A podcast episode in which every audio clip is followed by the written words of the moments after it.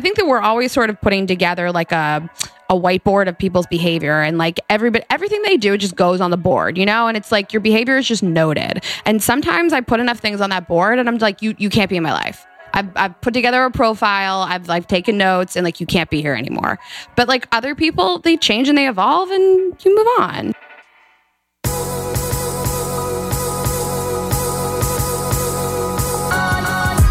You're listening to the Almost 30 podcast, hosted by Krista Williams and Lindsey Simcik. Almost 30 started as a conversation about the transition from our 20s to our 30s. But then we realized life is full of transitions. So we expanded our mission. We are an intuition led, wellness focused lifestyle podcast that promises to deliver authentic conversations, diverse points of view, and insights rooted in optimism, growth, and intention. The Almost 30 Nation community is a group of purposeful dreamers who are smart, passionate, and always seeking the full potential in every aspect of their lives. At Almost 30, we're making magic together. We dream it, and then we do it. Thanks so much for tuning into the Almost 30 podcast. Here we go.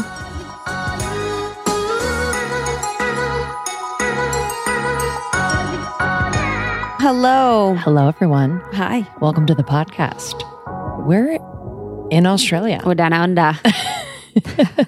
we're down under, and um, it's been fun. And I can't believe we're here. I know. Every day I'm like, how did we get here? But also feels just like California. So feels like I'm in California. Australia's dope, but if you live in California, not so you dope. pretty much live in Australia. It's the same. it's a mirror. It's a mirror. It's a mirror on the other Coffee side of the world. shops, acai bowl places. Except the Uber drivers here do not want to be here. Yo, they do not want to be here. We've had some stories this week. lovely, lovely, Lovely. people, but just being so honest and vulnerable with Yeah. us as people are, Yeah, and we're like coaching them. you know, just kind of bringing them We're along. trying for to their- make them quit, like we make everyone else freaking quit. It was actually heart, yeah, it was a little bit of a little heartbreaking. Yeah, it because was like I don't want really someone to be, I don't want someone to be unhappy and lonely in a place where I feel like they can't leave. I know. You Uh, know? do we say the situation? Yeah, So there was someone that wa our Uber driver was from Iran, uh, Afghanistan. Afghanistan, and he was sent over to Australia when he was 16 yes, illegally on a boat. He was on the boat for 20 days and he was in a detainment for like a detention center. detention center because he was illegal, illegally sent here for two years. And then he got out, and now he's ever since been trying to um, find his way. And he's an Uber driver, and he uh, is really interested in chemistry. And this whole time he's been here working, sending his family money. So basically, his family needs money all the time, so he continues to send them money. So it's almost like he was sent here to work for them. yeah, they'll call him every six months and be like, "Hey, your brother's getting married, so we need five thousand dollars. Hey, your mom needs this procedure, so we need ten thousand dollars." And they kind of, from our perspective, like the way he was describing it, like they like they see his life here and they're like, "You're rich and Yeah. you're lucky, so like send us money." yeah. And he's he just kept saying like, "I feel like I'm in a prison." Oh. I know, like wake up every day, work for 16 and we hours, were go like, to bed, and do the same we were like thing. using all of our LA. We're like, you've got to create boundaries. yeah, I was I was like, manifest something different. I know. I understand that He's you like, like, "Man, a want to be living your truth in chemistry, but Oh. no, but it was really actually it was incredibly heartbreaking. And those stuff, that stuff's so e- expanding to just understand that like this that kind of stuff happens. I know. and there's so much of you know that those things that challenge people in that way. So yeah, that was crazy. We've had crazy Uber drivers this trip. Apparently, we were staying on a street in Oh. in Melbourne that call girls hang out at, and we didn't Par for know. the course. Our one Uber driver said that it was like the devil's street. we were like, okay. He also said he wanted to leave his wife and kids behind. And Oh yeah, he wanted to go back to Pakistan. yeah. Yeah, So, because he has a lot of land there. so we were like, what? Like, we were so confused, but He's like, don't fall in love. I was like, got it. got it. Sure. Perfect. Check. Sounds good. So it's basically a street for call girls. The lady at the hotel that helped us host our event thought we were trash. I've never been judged so hard in my life. oh my god. So we I had, actually forgot what it felt like to be noticing of someone judging me so hard. we had a quick walkthrough of the Mm-hmm. space and Krista and I, you know, we're just regular gals. We don't like to dress up unless it's an She event. goes, "You guys all over the place from your trip? You you Did you not a li- sleep? yeah, did you not sleep? You guys feeling a little little out of sorts?" And I was like, "No, we've actually had a full 24 hours. We're just kind of chilling." She's like, "Oh, I can understand. You you know, you get all over the place when you travel for that far." Literally, my hair was on the other side of my head. I know. Looked like a pancake, but whatever. Hey, man, this is not a formal meeting. Hey man, We're walking through a space. you're working for us. We're walking through a space. We're walking through a space. You're working for us. So, But- guys, let me know. Do you think we should say Melbourne and Byron Bay and Cairns? Or should we say Melbourne, Byron Bay, and Cairns? Justin thinks it's lame that I only have an accent on specific words and nothing else. Every time. Is it like if you're in Paris and you're like, Paris? Let's go to the Eiffel If you're Tower. like, yeah, exactly. But you're like, you're like, all right, let's grab an Uber to the Eiffel Tower. Where's the croissant? Yeah. Um, I think every time we've said it, people have complimented us. Yeah. Like, wow, you're saying it correct. Totally. You know? Yeah, they're like, you're fucking cool. you're fucking cool ass dirt bags. Uh, yeah. I'm just being a little flirty girl in my underwear right now. I know. We're literally in our Airbnb, which we booked five seconds ago. Yeah. Just being scrubby dub dubs. I'm just being like a little cutie in my underwear totally cute. as a fucking 30 something year old. Our feet Like, isn't stink. cute anymore. We don't, we're, we're unbathed. Yeah. We're just like, We're here, but we're excited to, to have So you guys. If you're new, I know. Welcome to the podcast. welcome to the podcast. almost 30. We started when we were just going through a lot of stuff, transitioning from our 20s to our 30s. And we realized it was so much more than that. Everyone's going through something, transitioning through something. So we wanted to create a conversation and community that would hopefully support you through that. And I think we're doing it. Yeah. I think we're doing it. I always think we're doing it after live shows. You know, it's so good to meet the women of our community. It was so beautiful last night to be in um, to be in Melbourne and in Australia and just bring together, you know, 80 or so women that didn't know each other. Some did, some didn't. Some women Yeah. came alone. And I am so fucking down with the flow of our events. I'm I literally could not be more excited about them. It's the mm-hmm. perfect balance of like grounding, community, connection, conversation, laughing, depth. Like everyone feels like they're a part of it. Everyone feels like they're connected after. Everyone is having fun, but everyone is learning. It's like it's taken maybe a year and a half to get there. Everything's been good so far, but now I feel like so proud of our flow and I feel like it's very unique. I So we're not completely telling you you have to buy tickets. Yep. yeah. Well, I, I was wondering, I was thinking to myself, like, kind of in the past when we've done events, like years ago when we first started. I don't know if we were modeling after anyone. I don't think so, but I think I tend to when I go to events, it's there's an imbalance of like either it's too informal and maybe loosey goosey and not enough like groundedness and depth, or it's too too much depth and like I'm overwhelmed. So like there really is an art to the balance of Totally. it all. And I think, yeah, I, I really I'm proud of that too. And the I just girls think people want to talk it. talk too. You mm-hmm. know, like I think people want to hear from people, but also people want to feel like they're an active participant. Yeah. And not just sit there and listen to someone. So I love that we have people conversating with one another and then us. And it's like that just brings the energy to another level and just makes everything so much easier. and it breaks like this Yeah. the fourth wall so like it's not just krista and i like up there like now it's time for our show Yeah. it's just like this is a conversation and we want we want to have that feel at the you know the the bigger live shows too where people just feel heard and seen and like it's a conversation throughout because yeah it's fun to quote unquote perform but that's not really the point of it and Mm-hmm. I don't know. I just I, I love the feeling of it because it takes the pressure off of us a little bit. Yeah. oh, dude, that's 100. You know? that's the main thing. Even though sometimes we perform. Oh, for sure. I think Like our in- you know our like little in sets. Los Angeles. Yeah, ours. Oh, are we about to plug a show? Yeah. Dude, you guys, we're so pumped. Oh my Our God. last live show of the year is happening uh, December 7th in Los Angeles at the Dynasty Typewriter. It's a Saturday show, baby. Saturday at seven thirty. Like it's going to be a blast. Blast. I, yeah. The there's a special surprise.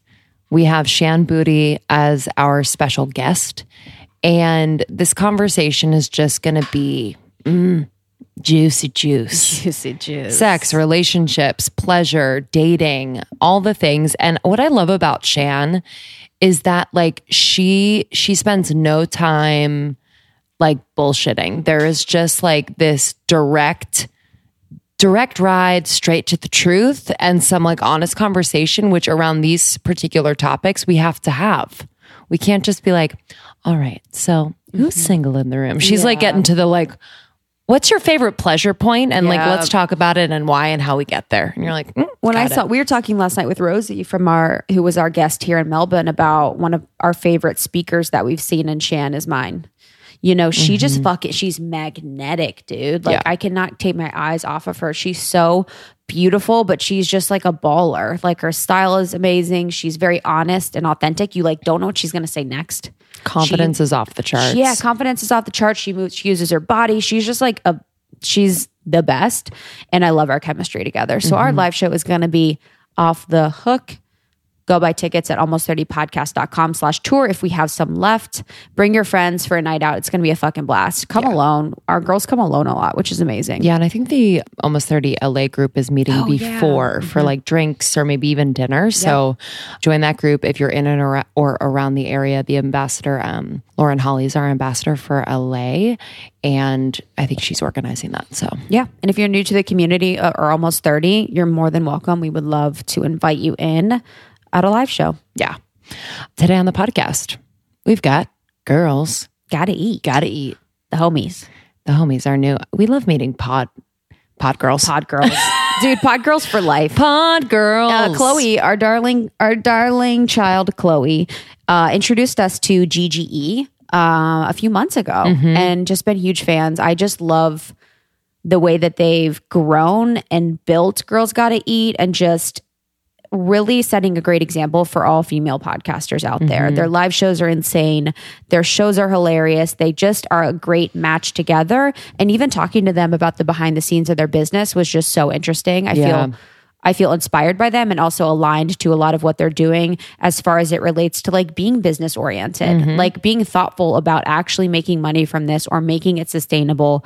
Just was like, I mean, they're they're amazing. They're you guys, they're so kind and cool. So. And so funny, and they hustle. Like Yeah, they just exactly. like they hustle. yeah, it was like I loved their energy. And so in this conversation we talk about a lot. We talk a lot about dating. So they are based in New York. And so they have a you know plethora of funny dating stories and kind of what they're going through in real time. They don't hold back on sharing like what's happening with them you know which I like. I, I like that there's no shame around what they're Yeah. going through and if there is they kind of say it they're like yeah I'm kind of feeling that shame around this. So, yeah, uh, there are new friends. And uh, if you are, I would check out their tour schedule, girlsgottaeat.com. They're traveling all around and their shows are so much fun. So, if you can make it to their shows, yeah. There's a one in LA. I think Chloe's going to, and I think, yeah, I think what is it?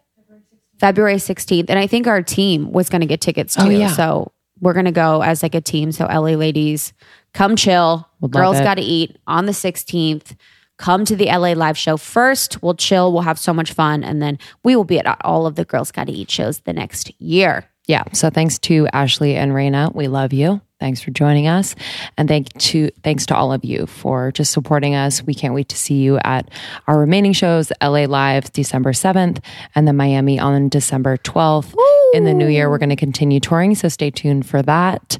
And follow us on Instagram at Almost 30 Podcast. We have an Instagram for Almost 30 Nation at Almost 30 Nation. And if you're looking to start a podcast, if it's really something that you are called to do, we've got you. We are relaunching Your Podcast Pro uh, in January 2020, and we're so damn proud of it. so you guys, ready. it's insane. Get It ready. fucking beautiful. Tommy on our team has done such a great job. If you're looking to launch, grow, or monetize your podcast, your podcast pro is the resource. So January 5th, that shit will be out and it's Mm-hmm. going to be fire. Can't wait. All right. We'll see you on the other side, y'all. Enjoy this one. Peace and love. Bye bye. Well, we're so glad you're here. Huge fans. We heard about you probably six or seven months ago from Chloe on our team. She's like obsessed. Her and all of her friends are such big fans. They reference you guys all the time, and we've been listeners ever since. And we are in this industry, so we see what you're doing and we really admire it because we know how much work it is, and we know how hard it is to differentiate yourself in the space and to like really be smart about the business that you're building rather than like just being talent like we were talking about before with your managers. So I would love to hear about the story of how you guys started, like how you met, what were, what made you guys do a podcast. Thanks, guys. That's really nice. yeah. Also, we love what you guys are doing. And I was telling you before we started recording that I sent your um, website to our manager Oh, because we loved it so much. We're actually Um, starting a spin-off podcast called Almost 40. Yeah, Just kidding. perfect. we support. We stand. I'm a lot younger than all of you, so mine's going to be almost 20. Sorry, girls. Um, Almost 25. You know what I mean? That's crazy. um, we met actually two years ago tomorrow. So I think some people think that we're like longtime friends and we're not, which I love because I feel like a lot of stories we share between each other are like new, fresh stories, Yep. which I think is fun. Like a lot of times I'll be saying something and it's the first time she's heard it as well, even though she's like my best friend now. But we met two years ago on a, like an influencer trip for people with big influencer followings on Instagram um, in Aruba at a, at a beachside toes in the sand dinner. We were seated across from each other and uh, we, we just got to know each other on that trip. We stayed up the whole first night we were together and just like talked about guys and relationships. We crashed a wedding at the hotel that we were at. wow. And um, we've been friends ever since. The story of how the podcast started is actually Ashley's idea. So I can, I always say, you tell the story It's like better, you guys babe. met on The Bachelor, like when they're like, we met at the top of New Zealand with like a helicopter date. Like you guys met at like really the best that. situation. And then we were like, wait, is this friendship going to last past the, like, rom- past the fantasy suite? Um, so, and then we fucked and we're still here. yeah, and then we fucked that night. Um, no, good. I'm kidding. So we we got back um, from the. I think we got back from this trip and we were like, are we going to actually be friends in real life? And we st- we hung out a few times. And I had wanted to start a podcast for now. This is October, like October 2017.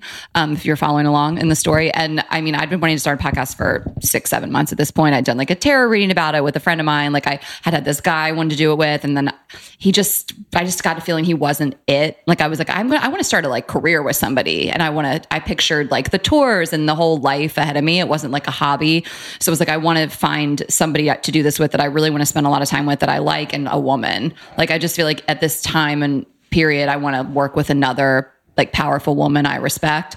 So Rain and I just were always texting about guys and dating and crazy stories. And I thought she was super funny and quick and had the same type of life as me in terms of having flexibility and doing the Instagram thing. And she had a following.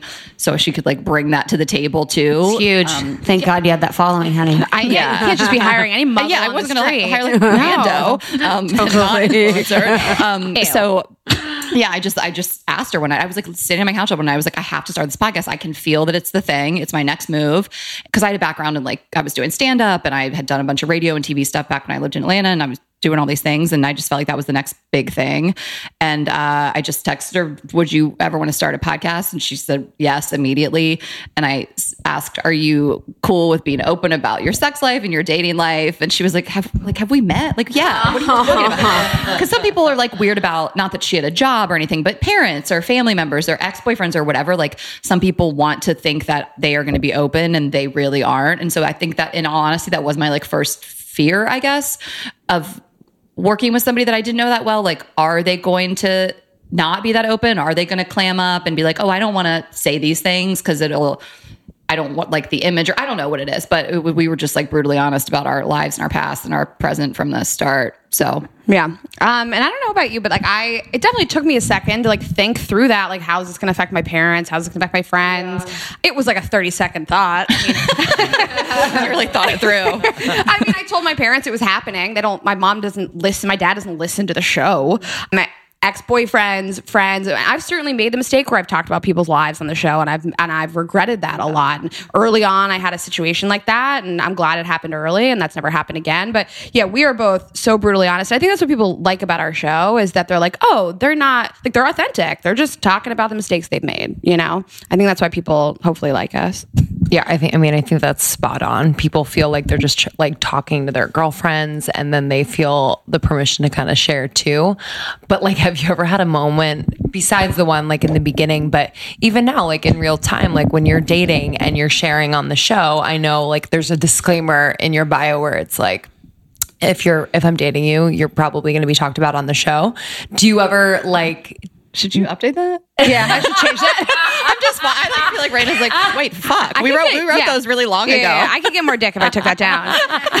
we wrote that like day one. mean? We didn't even know if anyone was because I, I love the like boldness of that and i feel like if that's really you then like the guy who you're going to date is going to be like yeah i'm down whatever It's But, me with a grain know. of salt. So, you mm-hmm. know, it's every relationship is different and every person that I meet is going to be a little more private or a little less private. And I mean, at the end of the day, yes, it's I'm going to have to discuss it at some point if there's something going on. I think Ashley and I have a lot of discussions about, you know, when do you introduce somebody? When is it not important to introduce something? Um, her and I both dated people all summer and it was sort of like, you know, when do we introduce those people to the audience? Um, I've been on dates with other people. I've talked about this on our show, but I, this guy who I like really was so crazy about, I was out with him and he said dating somebody like you is my, like as public as you is my worst nightmare. Oh, wow. And I went outside, I was crying. I was like standing on the street in the middle of winter, like just like sobbing. And it was like so upsetting for me, but that's not my person. And Ashley always says, like, "Ah, sorry, that's just what's going to happen. Like, we're going to talk about you. Yeah, I mean, I think when I'm really open about a guy, like it's I don't like care about him so so much. like you know, when we we opened the podcast first few weeks, I was hooking up with this guy that was a lot younger and the sex was great and I had a lot of content from that, but I knew I wasn't going to seriously date the guy. So I actually think if he did listen, he probably wouldn't have loved it. I was just being like very open about literally everything. And I, I I feel like a, such a dick, but I, I, of course I never said his name, no defining characteristics. No one could ever figure out who this guy was. The only person that would know would be him if he mm-hmm. listened, but I just didn't care. I, and recently I, we, we, I told like the full story of how I kind of ended things with this guy. It's cause I don't care. I don't, I'm not going to date him again. So on the duration of the podcast, I haven't really met somebody that I was like, I see a real future with. As as depressing as that sounds, I mean, I'm not, I'm not upset about it, but so it might feel a little different. But I would never. I guess never say never, Justin Bieber. But like, I don't know that I could really be with somebody that was like, you cannot talk about me on the podcast because a, that's my career, but B, like we're probably just not this right type of people because aside from the podcast and my stand up and all that kind of stuff, like my family is not really private. Like we kind of share things like my friends. Like if you're this super duper private person, we just probably won't work on another level aside from like the career, the job stuff. Mm. So And we're not like crazy reckless people either. So like I don't think there's anybody, friends, exes of ours, family members that feel like we put anybody on blast. Like all of my exes listen to our show. and they all feel like they've been not only given a fair shake, but like nobody would ever know who they are. Right. So I, we're not out here being like heartless, crazy people. You know, we we do our best to, you know, hold it a little tighter to the chest when need be. Yeah. Yeah. Yeah, we I had a situation with family, I with family where I was talking about family. My mom never listened, decided to listen because all the girls in our Facebook group were talking about it. They were like saying stuff and then she listened. So I had like a pretty rough go at that, but Oh, really? Yeah, it was like, oh, my mom just got married, so I'll just whatever. My mom just got married to a guy named Phil and he's like a he reminds me of like Dirty John. He's creepy, and so I was talking about I was talking about how creepy it was to like be at your mom uh, with the situation. She ended up hearing whatever. And was she upset? Yeah. It's hard to sort of we pick, did that like- recently with you. Yeah, I feel with like my parents. Rayna, well, Rayna was just like we joke about her mom, and Rayna like we were talking about recognizing your family in heaven. Like it got kind of deep with like a guy we had on this week, and Rayna was like, "Yeah, I mean, I was like, Rayna's going to big league her mom in heaven. She's just going to like see her mom and go over to my family." And like, I just don't think your mom would like to hear that. Yo, I mean, there's you have to say to Feel yourself, that. what is my story and what am I Yep. allowed to say and what you know what's going to embarrass or hurt another person. And I talked to my parents a couple weeks ago how they were married to other people before, and I don't think they were really in love with each other when they got married. They met at a time where they're like, okay, everybody else is getting married, let's have kids. And my aunt called me and was like, I don't know if your parents would love that. And I was like, but that's my story to tell. You know, that's that is how I feel about them, and I would Yeah. say it to their face. And they're both mm-hmm. married to other people now. Yep. They're not. My mom's been married to another person for 25 years. Yeah. like it's fine. yeah. It is kind of. I just don't want them to. I'm like, why does anyone close to me listen? you know what I mean? It's like I want no one to like Yeah. know me to listen because then it's like you're safe, you're protected. Like if your family listens, it's just a little riskier. When you guys are dating, do you feel like do you tell people right away, or like what's your process for letting people know that you do the show? And do they recognize it? Are they like, oh fuck, like what's that like? I don't open with it at all. Yeah. I took my last name off my hinge. You know, like, I just don't. How do, how do you do that? Just take it off. I mean, just like I can show you. Just someone, like I, I tried to do it. I just removed my last name. They, they. I mean, I'll have you do it before you Yeah. leave because literally I don't know how to We'll do all it. do it together. It'll be cathartic. and like I took any. I didn't ever want a picture of me on a stage with a mic. Like I, I'm not. I'm not going to ever lie, and I'm really not going to withhold information. I just don't want to open with it. I don't want people looking me up and listening to my, googling me or listening to the podcast before we go on a first date. That's fucking crazy. Like it pretty much would come up on a first date if the date's going well. If we're hanging out longer than one drink, like I, I don't lie about what I do. I'm proud of it. So I, I can only beat around the bush so long. Like if I'm having conversations with guys on apps or even in the wild, I do. I am really more low key, but I just am not a liar. And there comes a point where I'm like, I feel like I'm lying by just beating around the bush. So sometimes I'll say I work in comedy. I don't even like saying I'm a stand up comedian because then people get weird and then they just are like, tell me a joke or like it's just fucking stupid. And they're like, have I heard of you? Can I YouTube your clips? It's like, oh my god, I'm never. You're blocked. You know, like I just don't.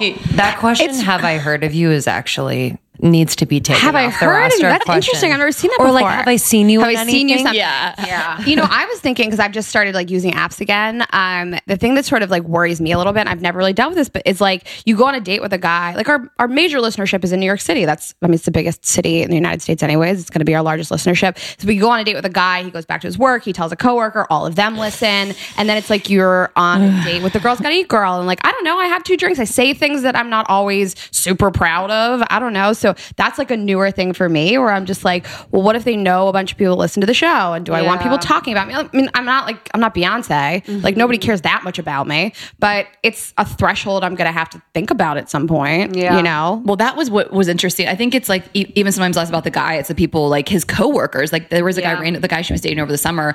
Like his coworkers were fans, and once they started to realize who he was, and that like they're, they're I mean not fans, you know, they're girls that listen. So it's like, God, this sucks for him because now they're like listening and they like know like how he is in bed. You know what I mean? Which is just a weird thing.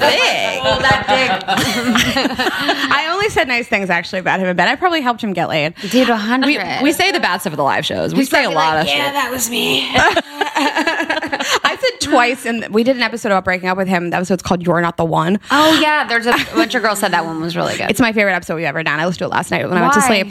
Um, I just the episodes where we're alone are always my favorite, and I just think that mm. like I love sharing stuff about our lives and mistakes we've made and the thought process, and here's how we can help other people. And I think we, I mean, we got hundreds of messages from girls that were just like. Thank you for giving me insight or validating how I feel. And um, it's hard for me to walk away from this, and I feel empowered to do so. And that's like the greatest, it's so cheesy. It's like the greatest gift I could ever give another person is to just make them feel heard and validated. we inspire a shit ton of breakups. Rayna's being a little coy about it. We like in a good way. Like if we're not out here telling people to break up with their happy, healthy relationship, their boyfriend, but like a ton. You I like a ton. Like every day. It's like I, I listen to this and I knew I had to break up with this guy and I broke up with him. We're just There's nothing oh better than inspiring a breakup. Yeah. Do you know what I mean? Because you should There's need inspiring to break love, up. but there's also inspiring breakup, which is huge. like if you're in a great hundred relationship, you are not inspired to break up with somebody because you heard a podcast. So if you're asking if you should break up with them, you should. you should.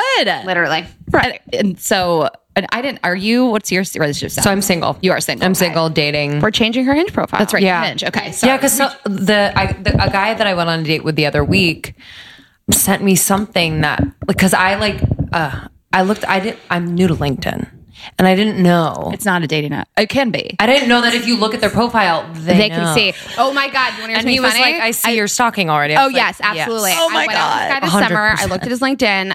Twenty minutes later, Ashley and I were at a restaurant. He texted me, "You're stalking my LinkedIn." Yeah. You've got to get your friend to do it. I have a friend that just is a that is a recruiter. So if I really want to go, if I really want, I'll just have her look because she I'm like shameless. is a recruiter. I, just would own be like, it. just do it. Do, yeah, bitch. I want to Absolutely. see what you're doing, how much you're making. Like that's normal. He- Next to Glassdoor. Absolutely. An idea. Uh, he was like, "I see you're stalking me." I'm like, "Bitch, of course, Of course. I gotta, I gotta check these stories." don't want to die on this stage. Yes. Who are you? That's my number one talent is stalking. I know about you. Which is so funny because it's like thinking about like for you, it's like, you know, if I don't want them listening to me on a date, and I'd be the same and be like, do not listen to me. But if I was them and I knew they had a podcast, I'd be like, all like before the date. I'd be like the day before, just like listening to everything that they put out. Well, it's funny that you said that because I was dating this guy this summer and I liked him and he has a podcast and mm-hmm. he was like, "You should listen to it," and I did not want to listen to it. Yeah, and I, I literally texted either. him and was like, It's really bad. But I just Yeah. also just I, I I literally wrote back to him in a text. I was like, "I like you, but what if I don't like your podcast?" Like I didn't want to get turned off by this bad podcast. That sounds so like snobby to say, but there's a lot of shitty podcast. I mean, these him and his co-host drink and they just ramble. Like I just want to keep you on this pedestal of liking you and not hear your shitty podcast. I mean, I, she also is like downplaying this. It, it's, I mean, they just get like blacked out drunk and ramble about nonsense. So it's not like Right. interesting or funny. You're not learning anything good about them. I listened to a couple episodes and I was like, why am I doing this? Was he a gem otherwise? Yeah, He was great. Yeah, it's Yeah. probably not as bad as we are making out to be. No, it I is. just It is. okay. I just don't. But he is great. I think it's this kind of thing we um girls ask us sometimes, and I'm sure you guys have thoughts on this. Uh, and we've experienced this ourselves. Like I like the person and I hate their social media persona. I have girlfriends that I love and they are douchebags on social media. And I'm like, I feel like sometimes I'm like, how are we friends? Like, Yeah. you post c- crazy inspirational quotes and you do all these things that I make fun of, but I love you in real life. I feel couldn't like that do about it. me. I like do douchey shit on Instagram, and I'm like, I'm cooler than this, but I keep doing it. It's like I keep like I keep like filtering it and like going to Ferris wheels and stuff. What's I'm the like, worst stuff you've written? No, pictures, basic pictures. I'm talking, it's more captions. I know it's just the captions. Mm. We all do the basic. the basic. It's just the sometimes I look at my feed. I'm like, I don't feel like I'm like this, but I'm doing it and I'm in it. You know, Yeah. my captions are fine. Did you read the New York Mag article recently and the New Yorker article about Tell like Tell me more. Someone told me about it. um, the other day. Tavi, I forget her last name, but sh- she was profiled in New York Magazine about how like she looks at her Instagram profile basically, and she's like, I don't know who this is, like I don't know who this Yeah. who I've created. And then New York Mag or New York, the New Yorker picked it up and wrote this whole thing about like the getting real, you know, pretend, you know, to act like you're so authentic now is like a cool thing, Yeah. but it's like inauthentic because it's manufactured, Yo. and it's just uh, it's hard now, you I know? know. But a lot of people I think look at their social media personas and they're like, this isn't me. I think everybody that I know, I don't- you know, you live in LA, yeah. really is like even like people that have huge beautiful whatever i'm like even that write beautiful captions or funny captions whatever it is they're like uh you know because it's i just feel like i change every day like i'm different in a mood i'm different in whatever and so to look at my instagram like a week before i'm like oh who was I? yeah who was i You were Which only is- a girlfriend. I was only a girlfriend and I was free. I'm just kidding. I was only a girlfriend. I was young. No, On Friday, yeah, on Friday. on Friday, I'm like, wow, she was so young then. like R.I.P. Did you wake up with like a Tupperware, a Tupperware pattern in China? you in China. It just appeared. She was serving You have a platters vacuum all of a sudden. I'm like you again. um, we like never have sex again. but now you have monogram luggage. Now so I'm Boner. Oh Boner for that. It's a thing. But yeah, but the thing about Instagram is like, I think before I didn't really let myself evolve on it. And now I do. Like now I'm like, oh, that's fine if I was posting pictures of like bottles at clubs three years ago. And now I'm like, do you know what I mean? mortifying to look back. Mortifying. Like, do you ever see like a Facebook status will pop up from like Yo. 2008 and you're like, I'm going to kill myself. uh, stuff that you, like, cryptic stuff you were posting for the boy that you liked when you were in college. And before Away messages, you would do messages? it in third person. Do you remember those days? Yes. I don't know if you guys Give me an or whatever. example. Like it would, but there was a point. I'm really it going to would age say myself. like You're not Ashley aging Hesseltine is is whatever. and you you it, like yeah it was like You written in third person it would say like ashley is and you, you would write like tired Oh, of course. Of course. Yeah. You'd be like excited. Be like, Thinking about you. Right. I would do that shit and then just shut down my away for like 12 hours so that like the dude that I liked was like, fuck, what is she talking about? would, like post song Dude, that was like the old school. You know how nowadays with the teeny boppers, the teen Instagram celebrities, they make them put like thinking about you, and it's like really about no one, but they want every single little girl on Instagram to think it's about them. Yeah. you were like absolutely. doing that before it was cool. i just Yeah. I was a piece of shit before it was cool. no, Yeah. you're like making them wonder. You're like, is that about me? Yeah. it was, it's a, we it's a thirst trap. I mean, it just at the end of the day, it's a thirst, Thirst trap. trap. We talk about different kinds of thirst traps all the time. There's obviously the standard sexy thirst trap, but then there's that type of thirst trap, and then there's the sympathy thirst trap, which is a cryptic message of like going through a hard time and like no explanation. I cannot. Terrible weekend, terrible reason to go out to LA, but you know, it turned out all right. it is crazy that people do this. the sympathy thirst trap. I can't because they just people just want, you know they want to be asked what happened. Oh my god, it's just Yeah. Yeah. Social media isn't? And the evolution of it going from like away message, like AIM, having our screen mm-hmm. names, like always talking to everyone. Yeah. To Facebook and now to Instagram. Do you guys like have trouble curating your stuff or are you just like, this is me, fuck it? Well, today something interesting happened. So I changed my Instagram handle today. So I was a I was a food blogger for like years and years, and so my only Instagram was One Hungry Jew, is what it was called, and. I was doing that for ages, for years, and that's how I made my money. It was through like photography and all these brand deals and whatever, like a lot of people. Um, but about a year ago, I stopped doing any kind of food photography because I was just like, the podcast is full time. We're traveling. It's just that's my full time thing. So I just stopped posting food photos, which I did a post about it. I was like, all right, guys, you know, I'm just not going to do this anymore, whatever. I didn't lose any followers. Today, I changed my Instagram handle to just Rayna Greenberg. And I wrote like, you know, I'll miss One Hungry Jew. I'll miss her. She was great. Someone I've- snatched it I've up. lost thousands of followers. Oh, Wait, what? Yep. What are you talking about? Lost 2,000 followers today already since this morning. You didn't even tell me this. You guys, sorry, we're having a moment. What are you talking about? Yep. All these people just unfollowed me. It's like they just realized it's not a food account anymore. A year later. My Wait, ex- that is that that is so very crazy? bizarre because on January first of 2019, Right. Rayna did a full post of like this basically is not food anymore, and you didn't lose followers, Not and one your follower. engagement went up. That's wild. Uh, my engagement. My ex boyfriend texted me this morning. Was like, "You're gonna lose followers," and I was like, "You're stupid. You don't know I would never think that. I would think you would You just gain. changed the name. Yeah, you've been, the name. you haven't done food. You haven't posted a food photo. that is crazy. I know. So interesting. They'll be back, honey. Sometimes it's like a I don't care. You know what I mean? it doesn't matter It's- yeah, though. who I mean, I don't cares? care. It's not- I mean, whatever. I'm so proud. I'm of just what we've surprised. Yeah. I'm sorry we didn't talk about this ahead of time. I'm just, I'm so proud of what we've built. So if I lose ten thousand, who gives a shit? I'm, I, still have what we've built. I don't care. Yeah. You know.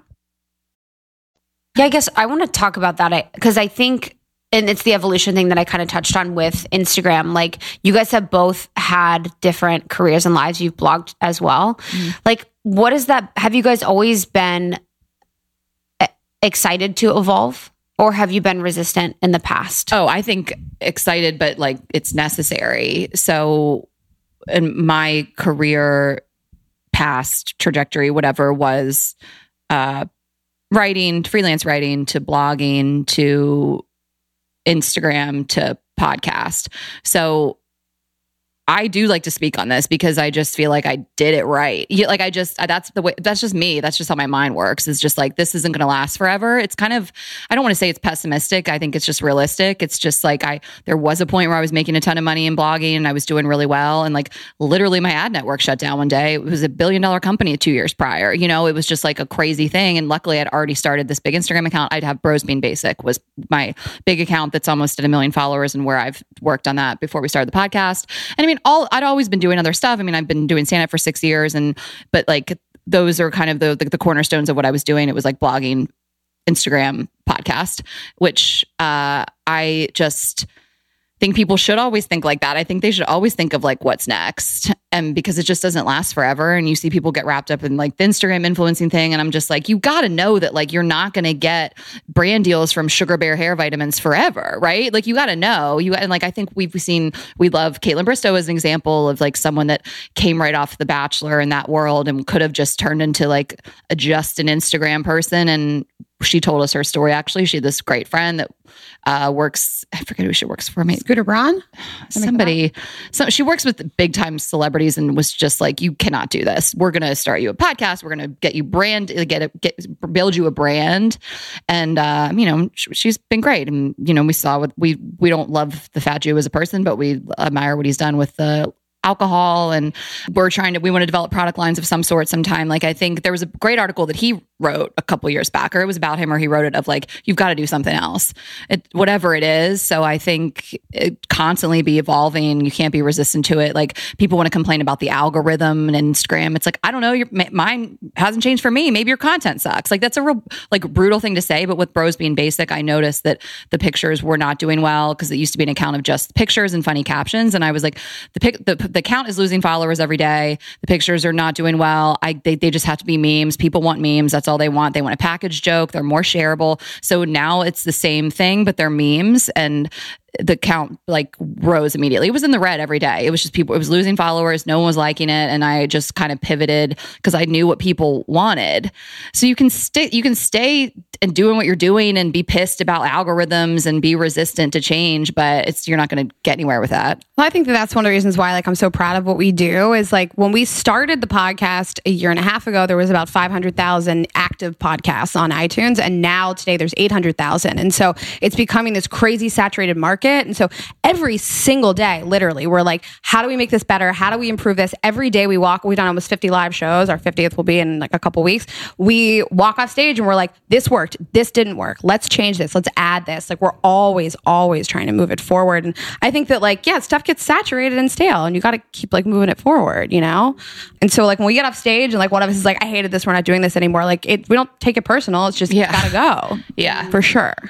And what about your partnership? Like, has it been super easy and collaborative from the get go, or have there been little hiccups? And how do you just like maintain the relationship? Because you know you are you do have a friendship as well as a business partnership. Yeah, I mean, I'm sure you guys experience the same thing, but I mean, it's not it's not easy working with the same person all day, every day, traveling so much and whatever. I think at the end of the day, like we really love and respect each other, and so like we know that like if we disagree, it is for the benefit of the podcast, like and the business. And if she doesn't, if she does something I don't like, or vice versa, we are pretty vocal with each other, even if it means we're gonna have an argument or a fight about it.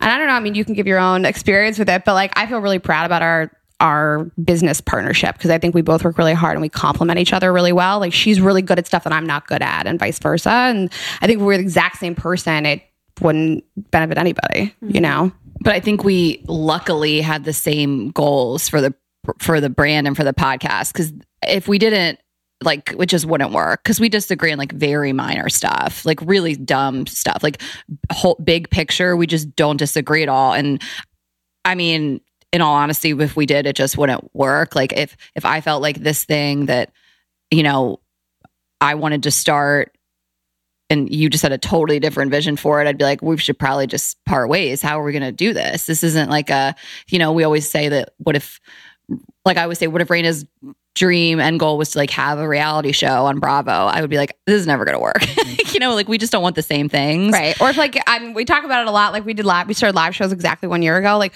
what if I couldn't walk on a stage?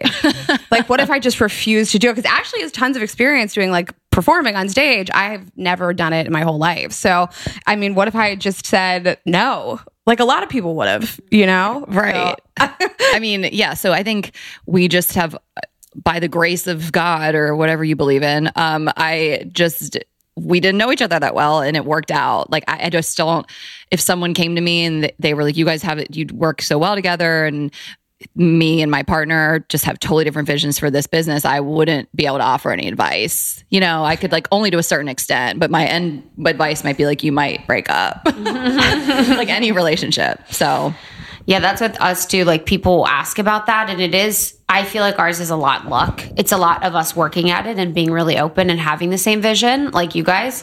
But it also is really lucky of what she's good at and what I'm not. So how do you guys separate your responsibilities? Like what do you guys do for that? Or do you guys there's the been same? sort of like a natural division. Yeah. Ashley's like such a perfectionist and I'm not. Like she catches a lot of the, Ashley edits the show. Like I don't think that I'd be that good at it. Yeah. And I don't know. I just think that like there's certain things we're both good at. We divide and conquer a lot. We both have just like a running giant to-do list. Like with all the people that work with us and for us. Like you'll hear from one of us at some point. And yeah. I think we're also really good at having conversations offline, just the two of us, before we present a united front to somebody else. Mm. Um, and I like that a lot. Like we're not arguing in front of other people, mm. which I really mm. like. It's it really it's like it's been I've always I've been the person my whole life that like does the most work in the group project. You know what I mean? Like I've done Uh, that's always me. I'm just gonna not not get an A. So it's if if, if you, people are slacking, I have to pick up the slack. And so my, I think my my biggest fear always going into business with anybody is they're just gonna be a slacker and they're just gonna know that I'm gonna do it. So they're just gonna not do the work. And so that has been like such a blessing. I mean, I kind of. I'm not gonna say. I'm not gonna say. I mean, I start. I kind of started another kind of thing a couple years back with a guy friend of mine, and soon realized that like, oh, he's just not going to work. And he's great and we're still friends but i you know you realize that soon enough. And so i am like super type a. I'm kind of more controlling than Rayna i'm a super perfectionist. And you know i think in some instances, Rayna will just defer to me because she doesn't care as much because she's not as like a control freak, but she also just like works really hard. Like it, I, I don't know. Uh, I just, I, that's another thing. If someone were to ask me, like, my business partner is a fucking lazy piece of shit, I'd be like, find a new business partner. I don't know what to tell you. So, I mean, it's, it's felt pretty organic. Like, Rayna will like go through and clear hundreds of DMs. And that's just like one of her job responsibilities. Love that. I think like, like, who, I told her to do that. She never, just like, there, and there's other things I do. Again, I edit the show every week. I spend hours on it. You know, it's just, I do the more technical stuff. There's these things that we just have fallen into naturally. And, it's it's been great. I'm sure you guys have felt like similarly. Yeah. And there's been, I mean, of course, it's not that we don't argue. And there's definitely times if like she feels overwhelmed and she's like, I need help. You're not doing as much. And I don't, if she tells me that, like, I'm not, I don't feel like this is a person who's lazy that's yelling at me. There's definitely been times I, I had food poisoning before our biggest show last year. Ashley had to pick up the slack on two of the biggest shows we've ever done. I couldn't do anything.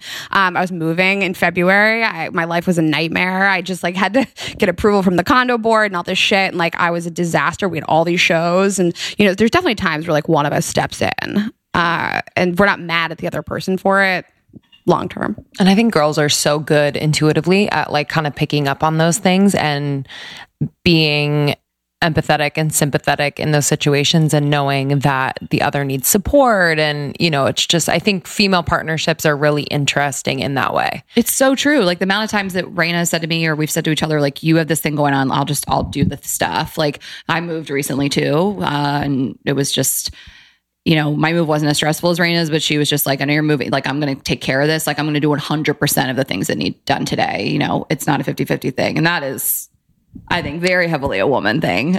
You mentioned before the um that you got a tarot reading. I forget what it was for, but I'd love to talk about like the the role that spirituality plays in all of this, like whether some of it's experimental or trend based or something that you've been doing for a long time and you still do it. Um obviously we're in LA. We we take part and really believe and it's been kind of like a a cornerstone of not only almost 30 but just like in the way we are humans navigating this and able to like metabolize the bigness of what's happening Yeah. so i'd love to know more that experience for me, f- well, for, and Raina can speak on her uh, religious, spiritual background. I ne- neither of us are identify as religious. Uh, Not anymore. She changed her name. Anya Kapoor, actually. A bunch of people let me know. No longer a hungry Jew. Today's the most Yeah. holy day of the Jewish calendar. she's they were all 2000 2000 of them they're like see ya insensitive. so funny. It was all the Jews. It Jews. was an accident. yeah, literally, they're like I didn't know it was going to happen today. I emailed my friend at Instagram and I didn't know that it, anyways. Actually, they do it. When, they do it when you least expect it. Wait, I, that is very funny that it, people were like, nope, forget it. We thought she's Forget not it. a proud Jew. She left us. Um, made a big statement. Anyways, you could take this because it's an interesting story. Well, yeah, I mean, d- as far as religion and spirituality goes, I grew up going to church, Methodist, Christian. My parents were never like super hardcore. They're super liberal and awesome and open. Now they are uh, Unitarian. So they kind of just realize like religion's bullshit. You know, it shouldn't be this e- exclusive and the, who knows what's real. And so they kind of helped start this Unitarian Universalism church in their community. And they're just really big on it. And like, I love the stuff they do. They just had like a blessing of the animals ceremony and like they just do all this really cool stuff. And it's just more just about being a community and knowing there's a higher power, but no one really knowing what it is. They actually rent space out of a Jewish synagogue. Like there's just, whatever. I have a lot of thoughts on religion I'm not going to get into, but as far as spirituality, I obviously think I just live my life on like this whole karma, for lack of a better word. Like I just be a good person. Like whatever you do is going to come back to you. Like every single time I do something I think is like even a little bit bad, I'm like, well, that'll come back somehow. And I think and vice versa. When you do something good, like I just think you can't get away with being a shitty, selfish person. And like, it just comes back to you. I drop Not like a I'm bottle cap to do on the street things. and don't pick it up, and I'm like, "Fuck, I'm gonna get, I, I, am gonna get and it." I can't lie. Like it's this whole thing. Like I remember I like kind of ended this thing with this guy in Miami and I left and I felt like an asshole because I kind of left on, I just lied to get out of this, out of an uncomfortable situation. And I was like, I never lie. I hate this, but I just need to get out of this situation because I didn't, I didn't want to hurt this guy. Whatever. It's a long story. And then I left my phone charger there and I'm like, that was the karma. Yeah, 100. I completely. and I had to go buy one. But the tarot reading was a friend of mine. Uh, she, we've had her on the podcast. She's a great friend of mine and like life coach all around. She is a medium. She can talk to dead people. She does tarot. She's killing it. She's writing a book. Her name's Kelly Knight. Her shop in Atlanta and her whole brand is called Modern Mystics. There's a Modern Mystic Tarot. There's a Modern Mystic shop. She doesn't do readings much anymore because she just did them forever and she tapped out and she does all this other stuff. But to me, tarot, I think, is like just leads you into knowing what you really want. And also, I just think she is like psychic and knows everything. So when we did this tarot reading, I like love to share this because we put out, we did, we did relationship stuff too that was spot fucking on. I was in a really dark place with my ex and everything she said was so spot on. It was like wild. And she was like, this is how he feels about you, but this is how he feels about this other person and blah, blah. I mean, whatever, what it just, it worked out how it worked out. He like, I was not meant to be with him anyway, but we put out, He's put dead. Like it worked out how it worked out. He's dead. it worked out for him. to us, yes. He's engaged to the other person. It worked out for him great. Um, and and Rain and I are killing it. So he, uh, she put out every single thing in my career on like uh, on a card because I had a bunch of stuff going on. I had the Bros Being Basic stuff. I had my stand up. I had a merch store. I had this idea for a podcast. I had an idea for a book. We just like laid it out, and she just went through it and everything was right. It was crazy. She was like, the merch store is going to fall by the wayside. She was like, you're going to perform and you're going to be touring, but it's not going to be total straight stand up, which is wild. And then she was like, the podcast is the thing. I can feel it. I know it for sure. I know that you know it. And she's like, and this was in June. I didn't meet Rayna for five more months, you know? So, or four more months. So she was like, that's the thing. I see you touring. I see you on a stage. I see you doing all these things. But again, it's not with your just stand up there and telling jokes alone. And I know that's not what you want anyway. And she was like, Bros Being Basic, you'll have it. You'll make money from it. Someone will probably eventually take it over. Like it was just the most, I still have a, a, a voice recording of it. It was wild.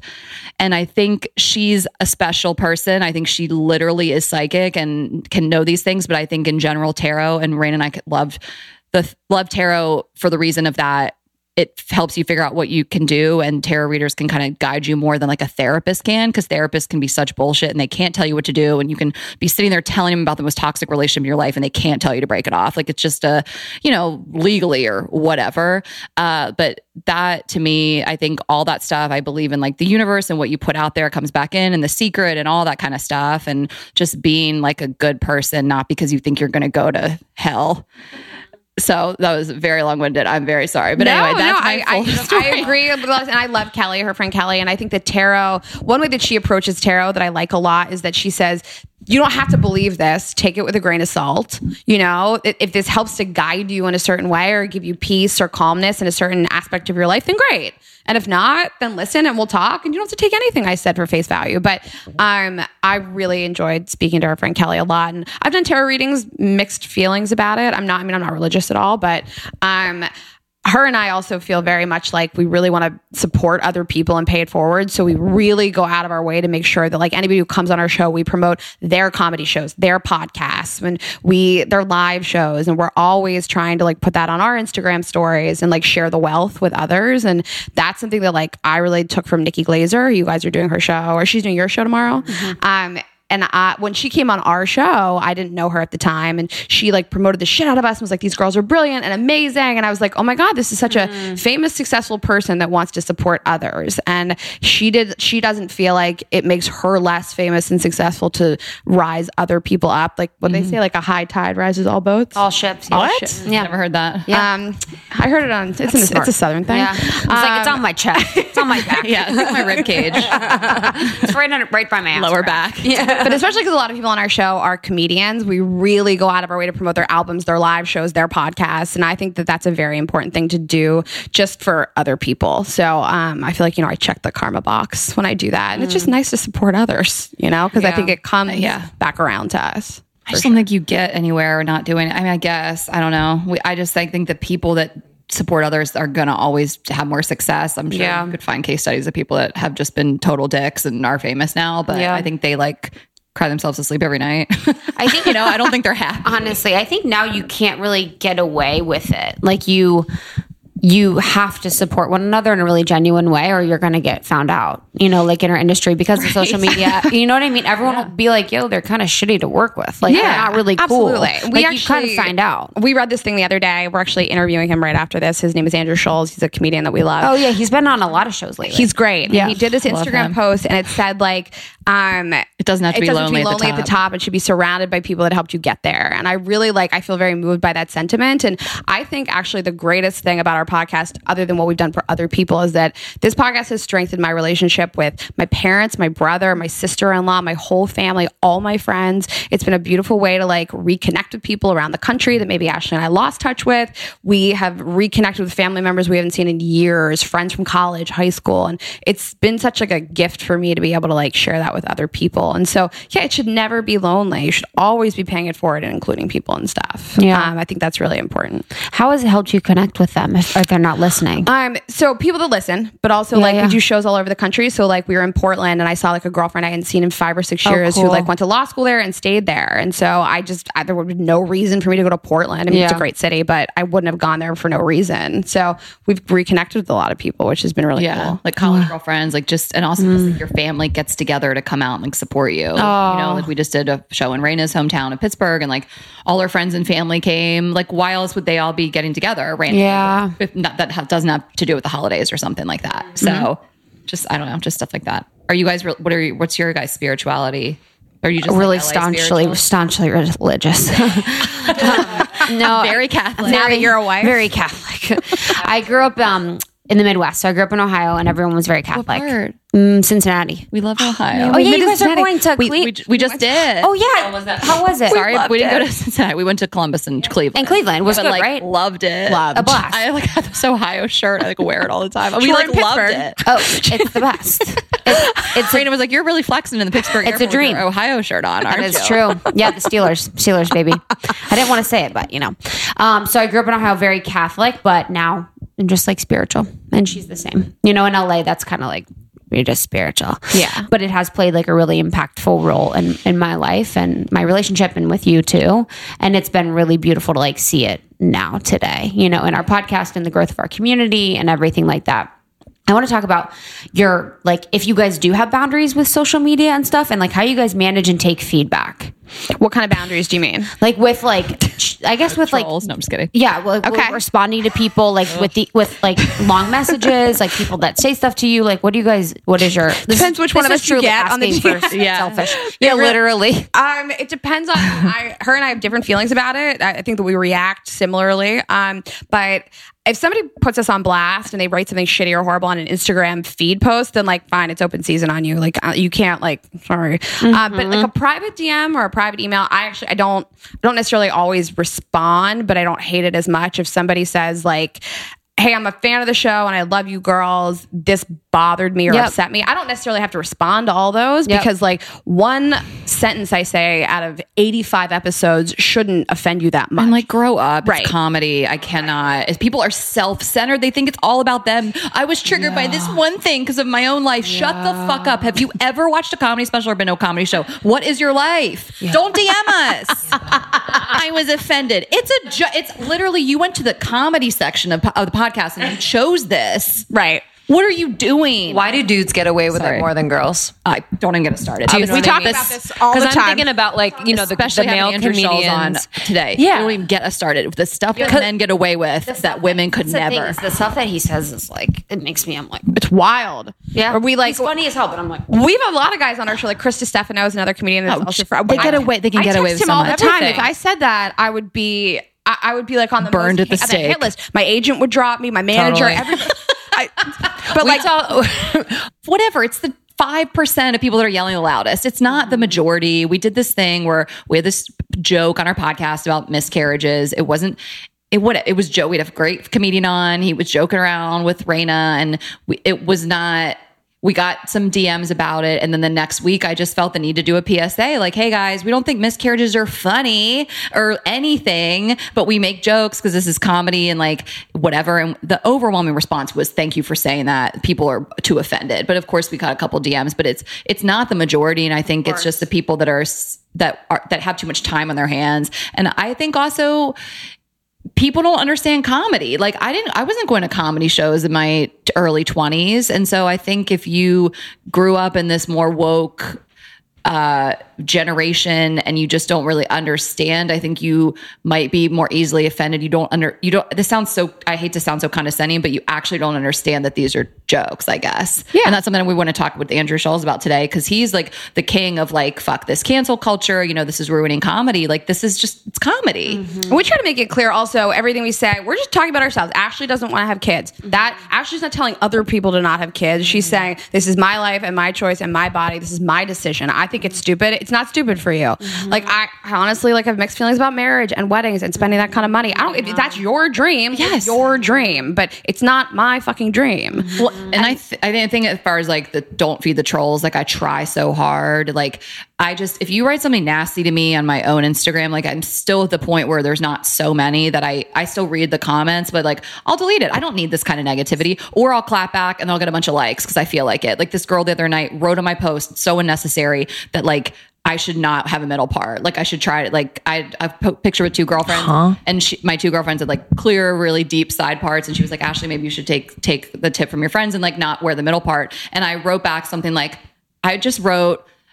I'm good and no one asked. And it got like it got a hundred likes and I just was I just I'll do it just to show you that like you look like an asshole and she did delete it eventually later in the night. But I usually am just like if it's something really mean like some man typically Yeah. it's just jealous or somebody that is an actual troll with zero posts like sometimes I'll click on that. I'm like oh you have zero posts. You're just on Instagram to troll Yeah. people. I'll just delete it because you don't it's my own page It hasn't happened in a really long time for us. I think I can't even recall the last time somebody DM'd us and said like this bothered me. Because I think we've made it very clear. Like we try to be a friend to all women. We want to uplift everybody and empower everybody. If you don't like the show, I, no effect. Don't listen. You know that's it. It's, it's your own prerogative to turn on our show or not turn it on. And we love our community. We read our DMs we, and respond to all of our DMs. We'd sit around crying all day long about our emails and our DMs, and we love the people listen to the show. And we don't ever want to make anybody feel personally attacked. But if you feel personally attacked, you should ask yourself why you take this so personal because it's not personal. And if you hate the show, like people will just go. I mean, I don't read the iTunes reviews. I would never. I'm done. I did that at the beginning. I'm done. But like people will just talk about how much they like hate me specifically or Rayna. It's like then don't listen. right. Of course, in, I'm not for everybody, and neither are you guys or anybody in this room. So it's like I just don't understand it. Like you, you can't stand the voice or the stance or the tone of one half of the podcast. Then literally just don't listen to it. The fact that they took more time to write that review than to look for another podcast is very interesting. Right. I mean, there's a Do you know I mean? two female podcasts like mean- yours that they could listen to What do you mean? instead. Never heard of there are. Um. Yeah. Completely. That that's inspiring to us. But Thank I, you. at the end of the day, like I love our audience more than anything. It's, I, I, it's, Of course, these, of course. these few people that are so self-centered that think it's that we're like catering to them personally in some way. It's a bizarre way to think, and I think it's a little it's, it's just immature. Yeah. That's not even, I mean, it's, I'm so, I think I'm so amazed that it's, okay, for us, it's been like, you know, you've made a joke about, I made a joke about Asians having small penises, whatever. It's, if it's about, if it's the, new about, meme, the new meme going around is like that skinny guys have the biggest dicks. I fucked a skinny guy all summer. He Yeah, we, we both nice did. We, we- yeah. guys, they were Great so dick. skinny. They That's were really true. so tall, especially like, and We need to have a tall skinny on to guys talk have about huge this. dongers. Like they just are like swinging back and forth. Completely like, like when, when Third we- did you guys ever do the man filter, the Snapchat? Obviously, Yes. I everybody look just like my brother. It's this crazy. my gay, one of my gay guy friends was like, "You look like a six four dude with a huge dick." Like he was like, "You look like a tall skinny guy with a big dick." And they all do. Um, but what I was going to say is, yes, we try to not make jokes about religion, race, ethnicity, sex, gender, things like that. And I, I've had a couple hard lessons where people have messaged and said, you know, you said this thing and it's really not that funny. And I've had to say to myself, okay, maybe there are some things that are funny amongst my girlfriends, uh, between me and Ashley privately, and I shouldn't because I have a voice now and I, I do have an audience. And so, yeah, there's some jokes I know that I can't make on the show, and I'm fine with that. I don't feel like anybody's taking anything away from me. I think about what I say, and like sometimes I don't even realize it. Like I made a joke that Auntie Anne's is the worst thing you can put in your body last week, and Auntie Anne's reached out to us this morning and was like, "Actually, we are really good for you, and we use whole wheat." And I was like, "Jesus Christ!" No way. You want to sponsor? was listening. but the thing about the entitled millennials, just to speak to that, like that's like it's insane that people get so offended. Like I think that, you know, it's like a white person that a black person is telling them like, "Hey, you have white privilege," and they freak out. Why don't you just reflect and think maybe I do. Yeah. and maybe this black person isn't overreacting because they've been oppressed. Maybe I should actually self-reflect and wonder if I do. And if I actually don't then I shouldn't be offended by the statement. Like Yeah. it is people just it blows my mind. It, it, it absolutely blows my mind that people get so offended and they're like I'm not this thing you said I was. Then why are you offended? Mm-hmm. Mm-hmm. Yeah. maybe a little self-reflection would do you some good. Totally. Peace and love. Um, I'd love to uh last kind of topic for me, but I'd love to switch to sex. I'd Let's talk about sex, to yeah. just kind of like, you know, especially like in our 30s, I feel like we know and feel our bodies in a different way. Like in my 20s, I was like reckless in the best way. And now I'm a bit more self aware, which also makes sex interesting, you know? And so I'd love to know kind of any any stories recently or any maybe rules you have for yourself as you navigate dating life. I've recently set up a no sex until we're exclusive rule for now. Okay. I don't know if that'll work, but I'm just kind of curious what's going on. We, in terms of like when to have sex with somebody, we did an episode really early on, and I love this like stance that we both take, which is like, do we want, like have sex with who you want, when you want, and you shouldn't like we talk about this a lot. You shouldn't use sex as like a weapon, and you know, withholding sex won't make somebody be your boyfriend, and having sex with somebody won't make them not be your boyfriend, and uh, you should do whatever you're comfortable with. There's nothing wrong with waiting either. If you feel like you want to wait, like having that like build up and that excitement is great and you should wait. And that's sort of my stance on it. I've I've had a one night stand with somebody I ended up dating for years. So there's no rules. I don't know. What do you think? Yeah, I mean, we. Uh, I think one of the things that you learn in your 30s or like late 20s that we talk about all the time is like there's no harm in waiting. I'm not talking like months and months. Like I'm, you know, out here like being Christian or whatever. Like I'm just saying, like, n- no offense to the Christians, you know what I'm talking about. Like I'm not out here waiting until marriage. say it. um, or like for religious reasons. Like it's not any sort of conservative, prudish thing. It's just like, what is the rush, you know? And like we've had Tank Sinatra on this past week on our latest episode where he's like, the longer you wait, the hotter it's going to be. And I think one thing that the mistake I made in my 20s and then we we say this whenever we get the opportunity is like you do not have to have sex with someone. Like when you were younger you just did because like I'm here and uh, what am I gonna do? Like I'm, I don't want to blow this guy and hand jobs aren't cool and we're laying next to each other and our clothes have uh, come off. Go to bed or leave or dry hump or make out or get an Uber. Like you just don't have to have sex. And I think th- there's you know there's pressure that's you know whatever that's considered rape or uh, assault but there's also just feeling pressure that a, that you're just there and what else do I do? And you just don't have to. Just you can just leave. Like I think I didn't realize and Jared Freid is another guy that we love. Come on. Like he it really opened my eyes on him one of his podcasts where he was talking about going out with this girl and they'd been on a few dates. And at the end of the dates they were having these hot and heavy makeouts. And he was like this was great with me. Like yeah I don't want to be doing this 6 months down the road or even really 6 more dates down the road. But like this first few dates were hot and heavy. We're making out. I'm going home. I'm thinking about that. I'm turned on by it. Like you don't have to feel pressure to have sex like literally ever. And so I love that you set this new role for yourself. Nikki Glazer you guys should talk to, with her about this.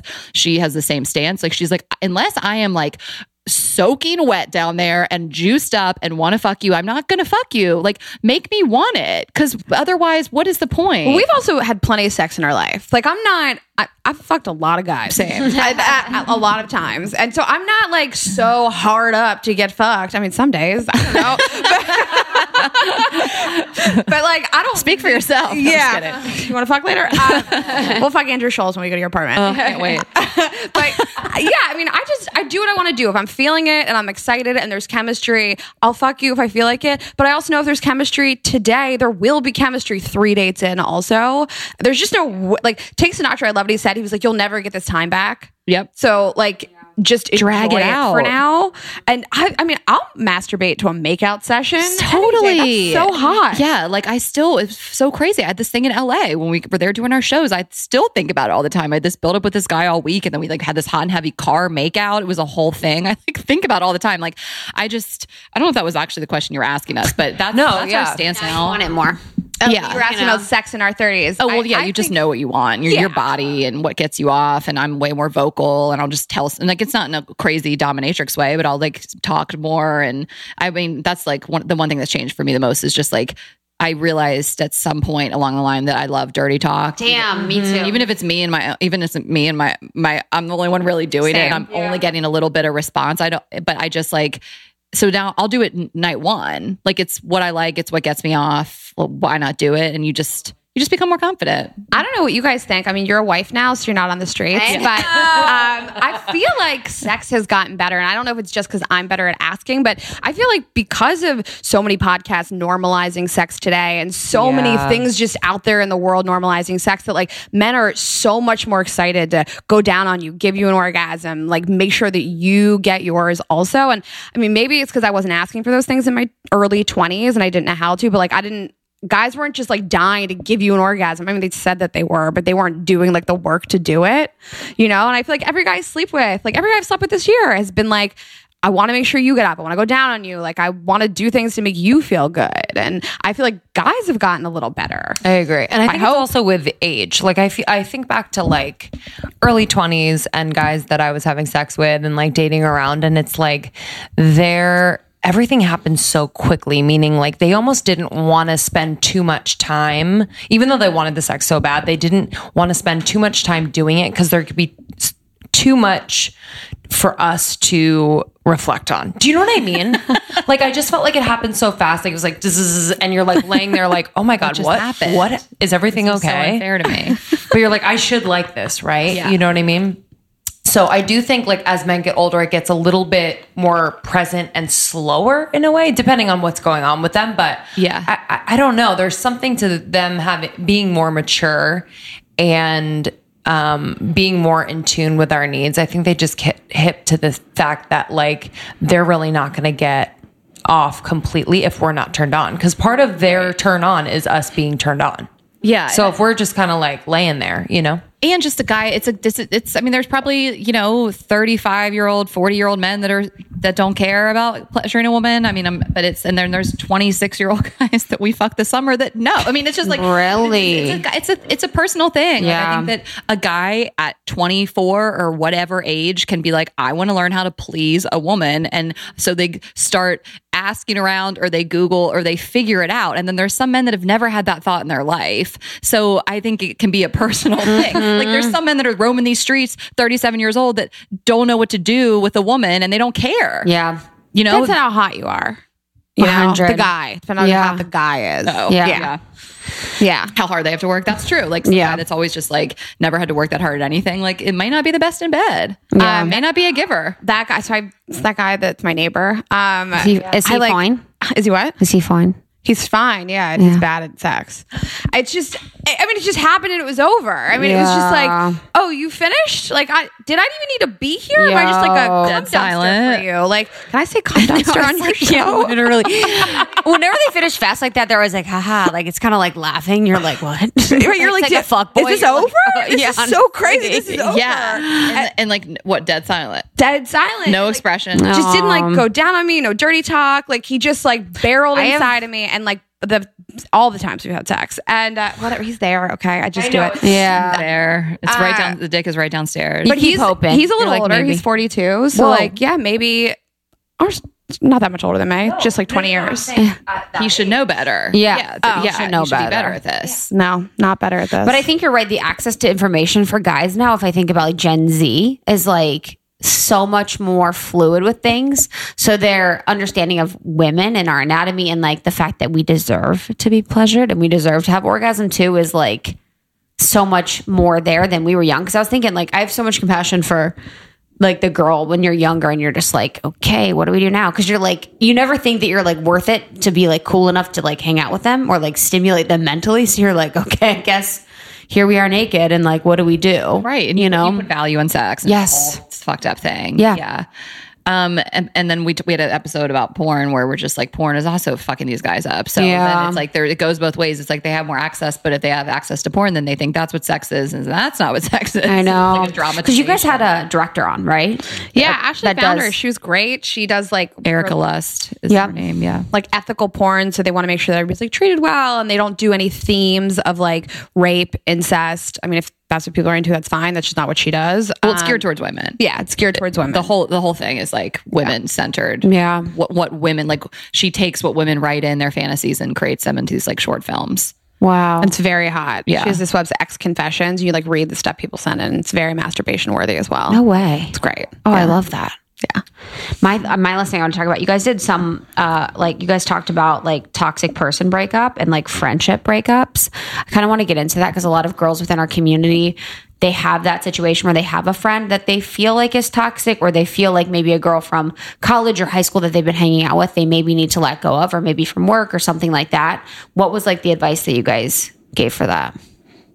We try to divide it into two things. You know, have you have you drifted apart because you're in different lifestyles right now? You know, uh, certainly in your 20s and into your early 30s, people become mothers and wives, and if you're not, you might feel just excluded from that community. And You get it. I, I literally get it. Yeah, no, like, I actually get you're it. not I'm even like, friends with any I'm of us triggered. anymore.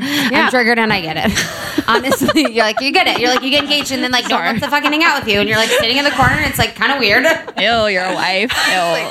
Honestly. are we gonna have a live friendship breakup with you guys right now? Honestly. Sorry, I interrupted you. You're like, so what should we do later, guys? I just had to like roast your engagement as much. Please. It's so fresh. So Too fresh. This is the only time you're getting made fun of for successfully closing this deal. like, ew, you're so stupid. Um, and then the other, you know, we broke down as, you know, is this just somebody that is a toxic force in your life? You know, when they text you, do you feel stressed out? When you're out with them, do you feel uncomfortable and anxious? Is it always just like a situation you don't want to be in? And I think the hardest thing is when that person is involved in your friend group and you're like, I have to see this person all the time. And we talked about it a lot. And we talked about like when we've sort of broken up with people. And I mean, how I've done it in the past is just to be really honest. Here's my boundaries. Here's the barriers that I have. Here's how you cross them. And you can't be a part of my life. And I wish you well. And I don't remember exactly like well, what I else think we said. th- I mean, yeah, we did. That's good. It's it's we we spent it long a deep dive on it. So there's obviously different ways of I guess going about it. But I think my main thing that I like to hammer home is like you don't have to miss this person, and you're not a bad person because you don't want them in your life. Because I had a friend break up with a friend that I'd been friends with for over a decade that like was like family. I was in her wedding, and like I mean, I don't need to tell the whole story. She basically like she weirdly attacked me on social media, totally unprovoked, and then never apologized. And she insulted me and all these things. But I just was like, this relationship's over, and like I'm not sad about it. And not a day goes by that I miss this person. And I've had friendship breakups, not not a ton. I had one other one that I do kind of miss her, and if I ran into her again, I think we could totally bury the hatchet. But this one, I my thing that I hammered home in that episode was like, you're not a bad person because you don't want to be friends with your long term friend. Or I think people get caught in this like, but we've been friends for so long. Who cares? Like, and that's not to say that time and having a history with somebody isn't important by any stretch. But if you really genuinely feel like this person is not serving you anymore, you can just break up. Friendships just run their course. And I have had friends, and that's coming from somebody that has had my best friend is from high school. Like I value long term friendships. I'm not this like person that people are disposable. I've had long. I've seen my college girlfriends. We're still all close. Like I value long term friendships, but I also think that there's a point where a friendship is not serving you anymore. It can run its course, and you don't have to feel like a bad person because you don't care. I mm-hmm. totally agree. And I think that sometimes you can break up with somebody and come back together. Like I actually reconciled with a friend of mine this mm-hmm. weekend. And I, she's not a bad person. I don't hate her. She just, she did some stuff. We had a falling out. I did not like her behavior.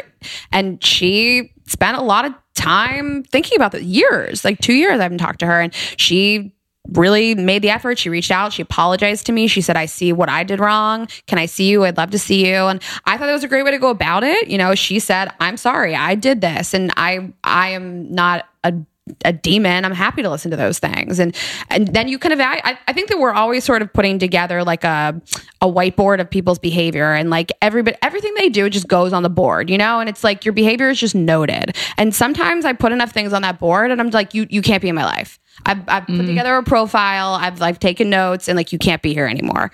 But like other people, they change and they evolve and you move on. Yeah. You know? And I think people, you know, maybe grew up differently and they were kind of raised or they always had these ideals of like, you know, I'm going to get married in my early 20s and then my best girlfriends will be my sorority sisters from college and like I don't really know otherwise which is no fault of their own. Maybe it's their mom or their family or whatever but I mean I met Rayna 2 years ago.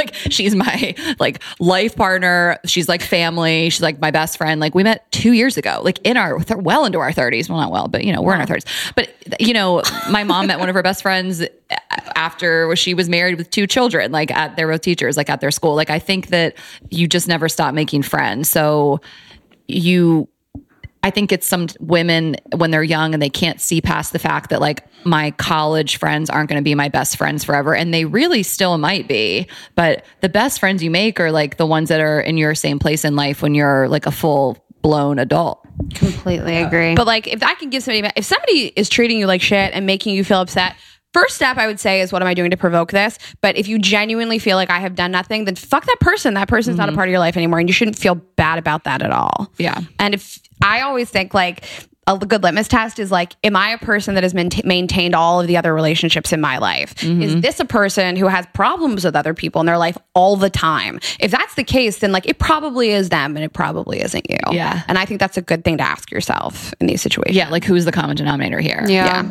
I always think about that with like guy relationships and, and girls as friends. I'm like, okay, what are your friend situation like? Always. Like not that you need to have you need you don't need to be best friends with everyone you went to grade school with and middle school and high school, but you need to have like a robust, rich friendship set of people that mean a lot to you because that shows like your true colors. Uh, yeah, like somebody. And I mean, it's fun to like kind of sometimes get like roll around in the mud and talk shit with somebody that is like a girl drama type of girl. But like, if that's not going to be your close friend, Yeah, no, no. It's right when I first started vetting Rayna to be my life partner. Like, I was just like, she. I met, I'm meeting her friends. You were testing her. She. I was like listening to her talk about her Yo, friendships. one hundred percent. I'm like, let me just feel this girl out. That's what I does do too. Long-term friendships. Is she friends with girls from college, from her 20s? Like, what's her family like? You know, it's just, it's a huge red flag. huge. If I hear a girl, I've said I was had it the other day. I had a friend who's like talking really poorly of like someone like and I just was like so bothered by it. I was like, "Oh, I don't really want to be around that." You know, like I don't really want to hear that. I don't really want to be around that and I don't want to be friends with someone that immediately, especially when you first meet them if they're talking shit about people. Mm-hmm. No, no, look, no. look out for that girl. We, No, I mean, no, Ashley and. I have had some situations like that where we're like, why would a person that you don't really know that well walk into a room and immediately start talking shit on somebody Completely. else? Completely. And like, you should just always be, and I like that you said that too. And I say people about Ashley, like, she has so many lifelong friends, and I love that about her. And it does make me think, like, okay, I can trust this person. Yeah. I mean, by the grace of God, our business relationship worked out, but that is a good litmus test. Yeah. And like, also, like, look at what's happening in other people's lives. And we had a friend, this guy, and he had a falling out about a year ago with somebody else. And he was saying to me that the person he had the falling out with said to him, you always do this with people, and this is why you don't have all these close friends. And he's relaying this to me, and I told Ashley, and I was like, let's just take note of this. And sure enough, like he did something really shitty to us, not far down No the road. way. And I just think that like if somebody says that there's a pattern, there's probably a pattern. Yeah. Like when people tell you who they are, listen. Mm-hmm. Yeah. You know, like Yeah, you're that's a not good usually one. the exception to the rule. Like Yep. it's very rare that this person has done this other thing to s- all the other people in their life and they're not going to do it to you. They are 100% going to Yeah. do it to you. Mm-hmm. Maybe not tomorrow, but they will. That's who they are. Yeah, just be careful. And that doesn't mean people can't change or grow up, but like I totally Yeah. agree. Like yeah, my mom's been telling me that my whole life, and I'm bad at learning that lesson. Um, you know, just view how other people are being treated by that person and, you know, just protect yourself accordingly. And I think in my older ages now I've gotten better at that. But I agree. Yeah. I just just take note. That's all. Put it on your board. You're like your vision board is all shit on people. You're like that one time. And that's not to say that You're we, like, wow, we don't like a to talk shit and beautiful vision board. we, we love talking shit. I'm the pettiest person alive, but I'm just not doing it with strangers or people that I'm casually not. acquainted with. Yeah. Of course not. You should know who you can trust. Because then it's like unprovoked. Like I need to, if I'm saying something about someone, it's provoked by something, a situation that I need to like express and get it off my chest. If it's like a stranger, it's like, what's provoking that? You're just like a mean person and you Right. want that to be how we get along. Yeah. You know what I mean? Exactly. That's how people bond. I mean, they Yeah. don't have a lot of other content in their life. So It's, like, it's the thing. It's like, oh, you don't really have much else going on besides this petty drama. So that's what you have to Yeah. discuss. Yeah. Get some better content. Get some better content. Talk about us. Curate Talk about our podcast. Literally. Yeah. Where can our lovely community connect with you? Tell us about, we're going to, when's like tour starting November? Um, we should still You guys be in Chicago? When's this come out? Pro- November. November. So, I mean, we do have shows. They the at this point probably the only one that's there's tickets left for is New Orleans. Cool. So if you guys have an inkling to go to New Orleans, uh, Chicago was unfortunately sold out. Yeah, yeah. Our New York shows. Um, St. Louis that week also. yeah, Also sold out. but New Orleans, and then we'll start again in 2020. Nola, baby. And Perfect. Uh huh? Sanola, baby. I know. Yeah. Uh, so um, but yeah, this is out in November. So we, I don't know if we have tickets still available, but um, the Wilbur in Boston and the Lincoln Theater in DC in January. Um, and then hopefully um, some California stuff in February in LA. wait. Can't that's wait. plan. And that, yeah, we, we, we, I don't know. It's hard to, in a couple weeks, we may have that ready to go, but that's the plan to come to, to, to the West Coast in February. Perfect. We'll put it in our show notes and stuff too. And just Girls Gotta Eat podcast on Instagram. Uh, I'm Ash Hess on Instagram. Rayna is Rayna.Greenberg as of today. And um, Girls Gotta Eat podcast.com for Perfect. all of our stuff. All right. Thank you so much. This is great. y'all. Thank you. Love you. Bye, guys. We'll see you next time. Thanks so much to Ashley and Rayna. You can listen to their podcast everywhere you can listen to podcasts. It's called Girls Gotta Eat. Uh, and we can't wait to see you at our live show December 7th in LA. Special guest is Shan Boodram. She is the author of The Game of Desire. She's a sexologist. It's going to be juicy juice, and we have a special surprise for y'all. Yeah, So- the special surprise is makes me feel really good about life. Yeah. I'm fucking pumped about it. We've gotten a lot of signs about it this week, which has been amazing. So almost 30podcast.com slash tour for those tickets. Bring your friends, come alone. We are here for you. Miami is happening December 12th with Nikki Novo. She is an intuitive psychic. She's been one of our audience's favorite. So that's going to be amazing. Tickets on our website. Podcast Pro is relaunching in January. We will help you get the business podcast of your dreams, mm-hmm. your podcast pro dot com I'm at, it's Krista on Instagram. I'm at Lindsey Simcik. Can't wait to chat. Peace and love. I don't know, man. I love y'all. Bye.